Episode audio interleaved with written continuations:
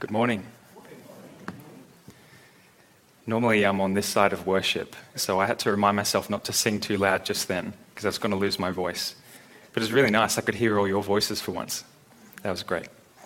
Um, if we haven't met, my name's Ben, and I run, run the worship and design here at Northern Life. And um, today we are in the second week of a two week mini series called Living Hope, Living Stones. So last week we looked at 1 Peter chapter 1, that Jesus is our living hope.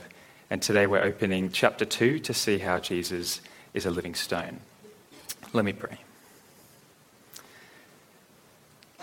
Lord, I thank you that your word is the highest authority.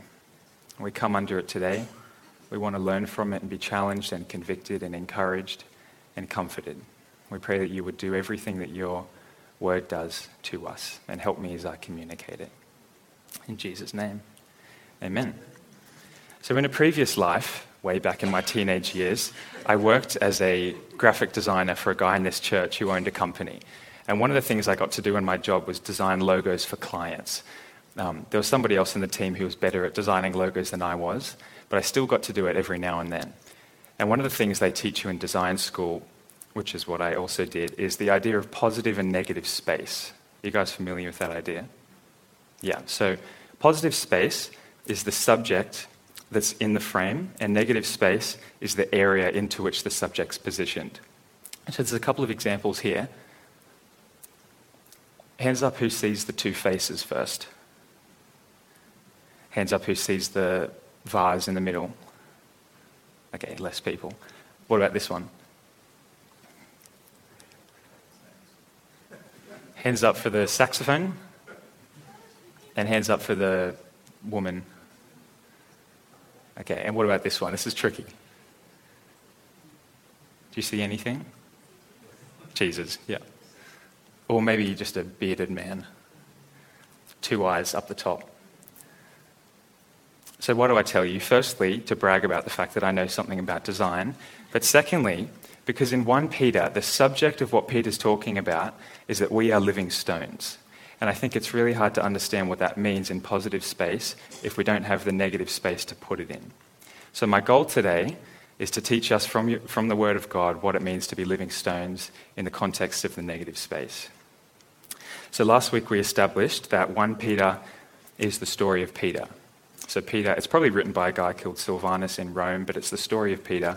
And Peter knew Jesus very well, as we know. And he was a Jewish guy. So, his book, his letter, is full of loads of Old Testament themes and motifs. So we're going to try and pick some of them up today. But the reason that Peter wrote 1 Peter is to encourage Christians who are experiencing persecution for their faith. So there are people who are dying and being persecuted, and he writes this letter to comfort them. It's a very practical letter that teaches us how to live today in the, the rhythms of day to day life in the light of what's happening in heaven. So last week we looked at how Jesus is our living hope so even though we suffer and go through persecution on earth, we look to heaven and we know that we have new birth in heaven and we have a living hope in heaven. So Jesus is our living hope. Today, 1 Peter 2 4 says Jesus is a living stone. In fact, every person who puts their faith in Jesus is also a living stone. I want to put to you that there are four parts of the image that makes up what it is to be a living stone. And we'll read from verse 4. As you come to him, the living stone, rejected by humans but chosen by God and precious to him, you also, like living stones, are being built into a spiritual house to be a holy priesthood, offering spiritual sacrifices acceptable to God through Jesus Christ. So, the first part of the image of the living stone is who Jesus is. At the moment, I'm at Bible college and I'm in like essay writing mode to the max. And I can't help but notice that Peter is kind of writing an essay here. So he makes an assertion Jesus is the living stone. And then, like any good essay writer, he supports that with references. And so for him, he goes to the Old Testament and he finds three references. The first one is from Isaiah 28. So verse 6 says, See, I lay a stone in Zion, a chosen and precious cornerstone, and the one who trusts in him will never be put to shame. So Jesus is the living cornerstone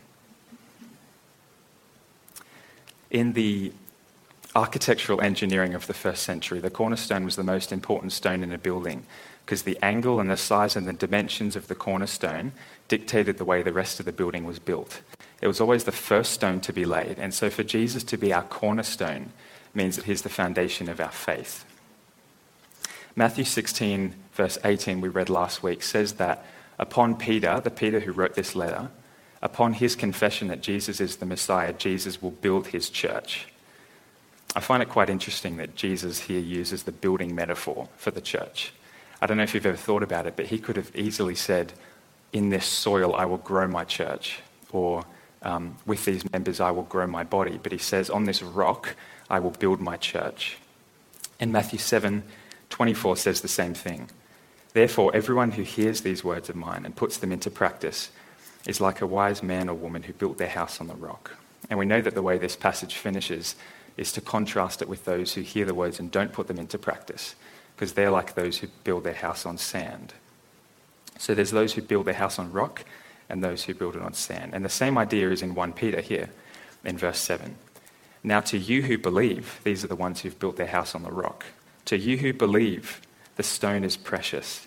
But those who do not believe, the stone the builders rejected has become the cornerstone, and a stone that causes people to stumble, and a rock that makes them fall.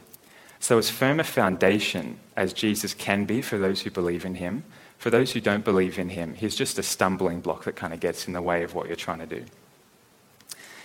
Um, I studied Greek last year, so I feel like I have to do a little bit of a Greek spiel. The Greek in verse 7 is quite interesting in the word cornerstone. Um, yeah, verse 7, cornerstone. It comes from the Greek, two Greek words, kephalein and gonias. Kephalein means head or chief or top, and gonias means angle or corner. So most translations say like chief cornerstone, cornerstone. But I think, and some scholars would say this, that it's within the realm of translational possibility to say capstone, the chief of the cornerstones. You imagine an arch, the stone at the center, the cap of the arch is very important. So, if that is the way we take this translationally, Peter's saying that Jesus is the cornerstone and the capstone of our faith, which is the top and the bottom. And Paul in Colossians 1:18 says a similar thing. And he is the head of the body, the church. That's capstone, the head of the body. He is also the beginning and the firstborn, the cornerstone, so that in everything he might have the supremacy. So Jesus and the, the revelation that he is the Messiah is the foundation upon which he is building his church and upon which he has been building his church for 2,000 years. And so we come to the second part of the image of the living stone in 1 Peter 2. Firstly, Jesus is the living cornerstone. Secondly, the church is the spiritual temple. Back in verse 5, it says, You also, like living stones, are being built into a spiritual house to be a holy priesthood, offering spiritual sacrifices acceptable to God through Jesus Christ. So the church is the temple. We know from Scripture there are passages that describe individual Christians as being the temple. So 1 Corinthians 6:19 for instance says, "Do you not know that your bodies are temples of the Holy Spirit?" But at the same time, our passage here, sorry, the one before 1 Peter 2:5 says that Christians corporately are the temple. Did you know that church is a collective noun? Probably. What's a group of geese called? Gaggle. What's a group of lions called? What's a group of um, flamingos called? flamboyance. Who said that? Probably Evan. Um, what's a group of uh, teenagers called? Trouble. A recipe for disaster. Um, what's a group of Christians called? A church. The church is the group of Christians. At the church I grew up in, um, there was a guy who, whenever he was doing announcements at night church, he would kind of always say, um, Welcome, church. You know, church is not a building, but it's the people. We are the people. And at time I was like, dude, find something else to say, because he would say it every time. But now I realize that I think it's important to say that because it changes the way that we engage with the church and with the world when we think that church is a place we go to on the corner of Pretoria and College Crescent, so that when we leave the church, we are no longer the church. But instead, Scripture teaches that church is a spiritual reality that occurs whenever Christians gather together in the name of Jesus, whether physically or spiritually. And we're grateful, I think, for, um, the situation in COVID that the Lord's made a way for people online to join us from all over the world. So, right now, we have people probably in Rwanda right now, or um, the Netherlands, or America, or other parts of Australia who are joining us and who are part of our church because we are gathered here in the name of Jesus and they're with us spiritually. When Christians meet together in Jesus' name, they are the church, and the church is the spiritual temple. The Old Testament talks about the temple as being the intersection between heaven and earth, the place where these two meet. So you imagine the Venn diagram. I'm a very visual person. The Venn diagram of heaven and earth, the overlap in the middle is what the Jewish conception of the temple was. So typically, temples were built on mountains because mountains were seen as other and different from us and closer to God. But the New Testament reality is that now, any place where Christians gather together in the name of Jesus is a spiritual temple, which is built on the foundation of Jesus as the cornerstone. So that means, if we have faith and eyes to see it, that this room and every room from everyone joining us online is the temple when we meet in it. And whether we meet in our homes or in our offices, at our workplaces, when we gather in Jesus' name, we are the place where heaven and earth meet. What a privilege. There's a concept taught throughout the Bible of privilege and responsibility. So Luke 12:48 says, "From everyone who has been given much, much will be demanded, and from the one who's been entrusted with much, much more will be asked." The promise given to Abraham, which Dad coincidentally mentioned earlier, back in Genesis 12, at the formation of the nation of Israel, was that Israel would be a blessing to all the nations. So as God blesses them, they will be the conduit and the vessel to bless others. And one of the ways that this happened is that Israel had the temple in Jerusalem. And so they had the, let me get this right, the privilege of the proximity of the presence of God. Say that 10 times quick. Israel had the privilege of the proximity of the presence of God, but then on the flip side, they had the responsibility to steward that blessing for the nations. And one of the ways they did this, we know historically from the Bible, is the temple had a couple of courts. And one of the courts was the court of the Gentiles, where people from all over the world, the world, could come and worship Yahweh, the God of the Jews. But now in the New Testament era, the church, not as this building, Northern Life, but the people who is Northern Life, is now the temple. And that leads us to the third part in the image of the living stone in 1 Peter 2. So we remember, firstly, Jesus is the living cornerstone, the church is the spiritual temple, and now Christians are a royal priesthood. We pick up from verse 9. But you are a chosen people, a royal priesthood, a holy nation, God's special possession, that you may declare the praises of him who called you out of darkness and into his wonderful light. Once you were not a people, but now you are the people of God. Once you had not received mercy, but now you have received mercy. So there's a tension here. Christians corporately, when they meet together, are the temple, but individually, Peter says that we're a royal priesthood. In the Old Testament, the priests were the ones who worked in the temple. So if the temple is where heaven and earth meet, then the priests were seen as mediators between God and humanity. They sat in that space.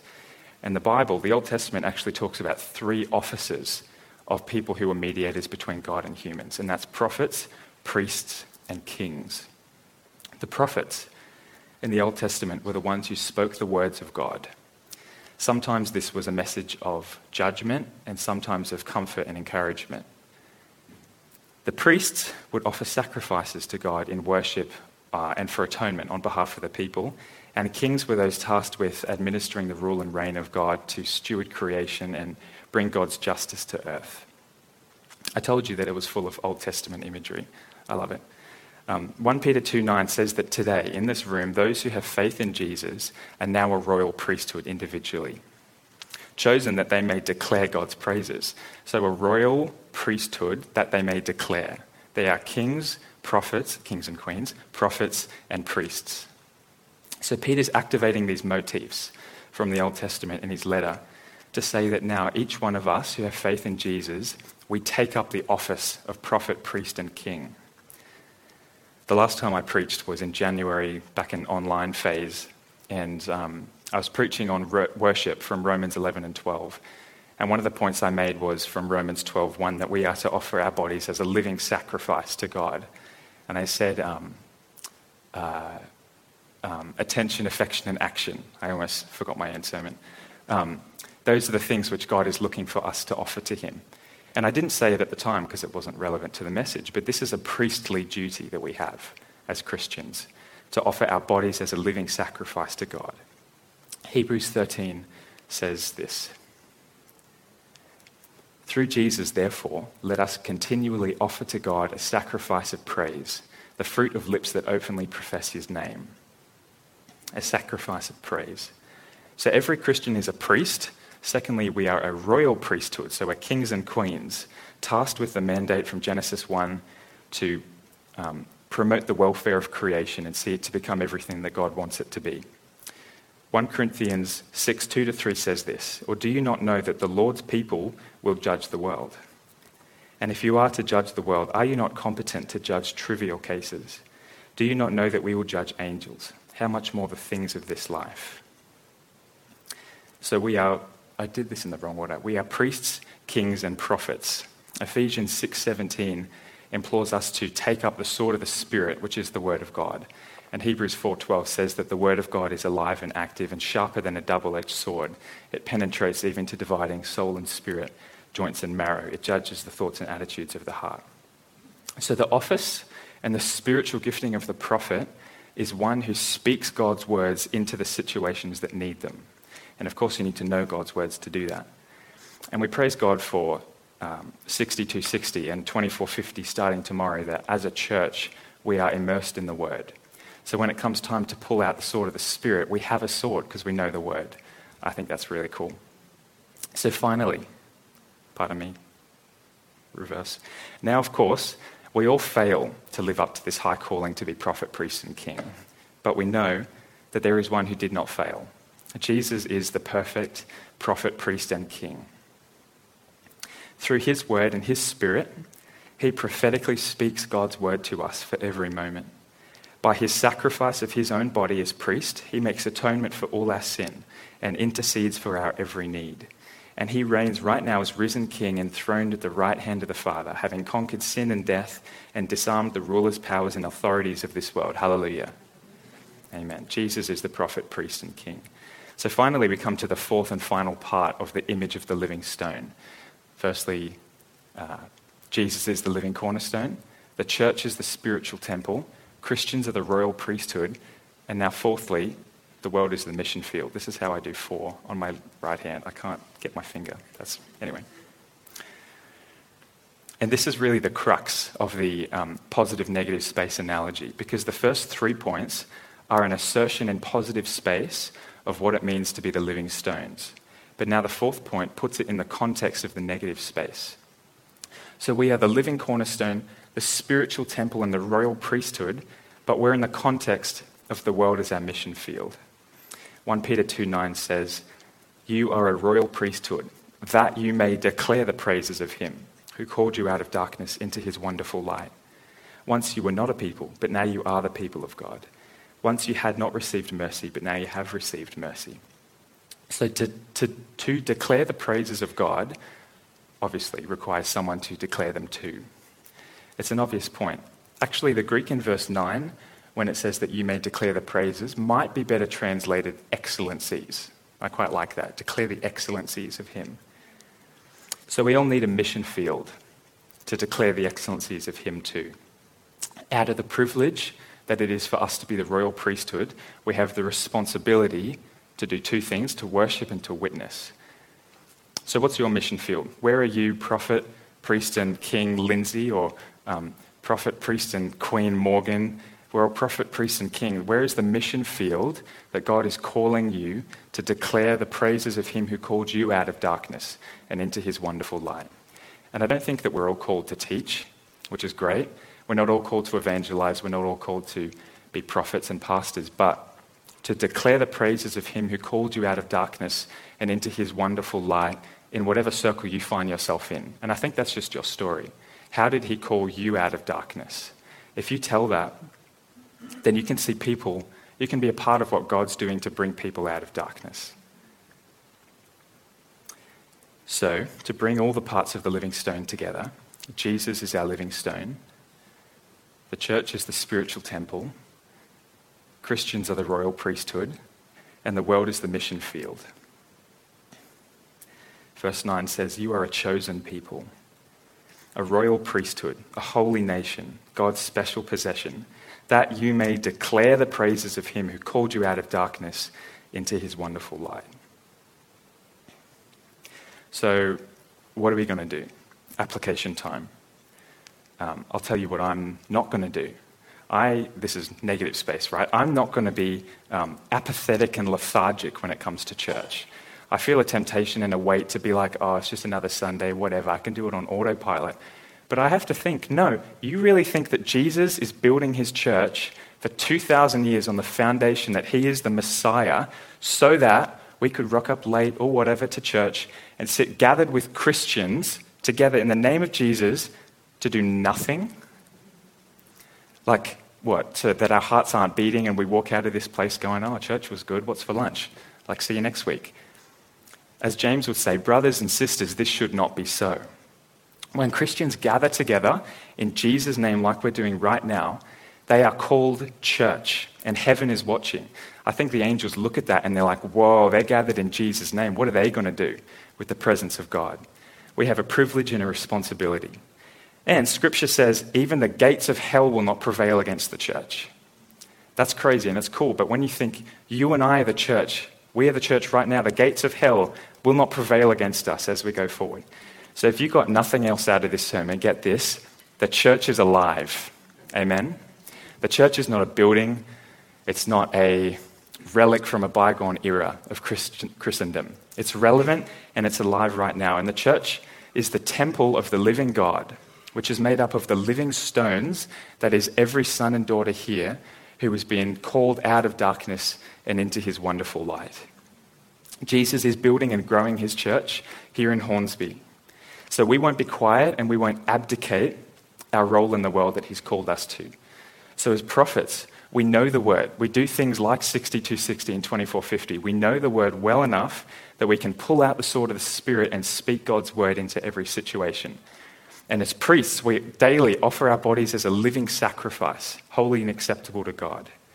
We offer the sacrifice of praise that is the fruit of lips that openly profess his name. And as kings and queens, we steward the earth responsibility, responsibly. And it's all for the glory of Jesus, the living cornerstone himself. The church is alive.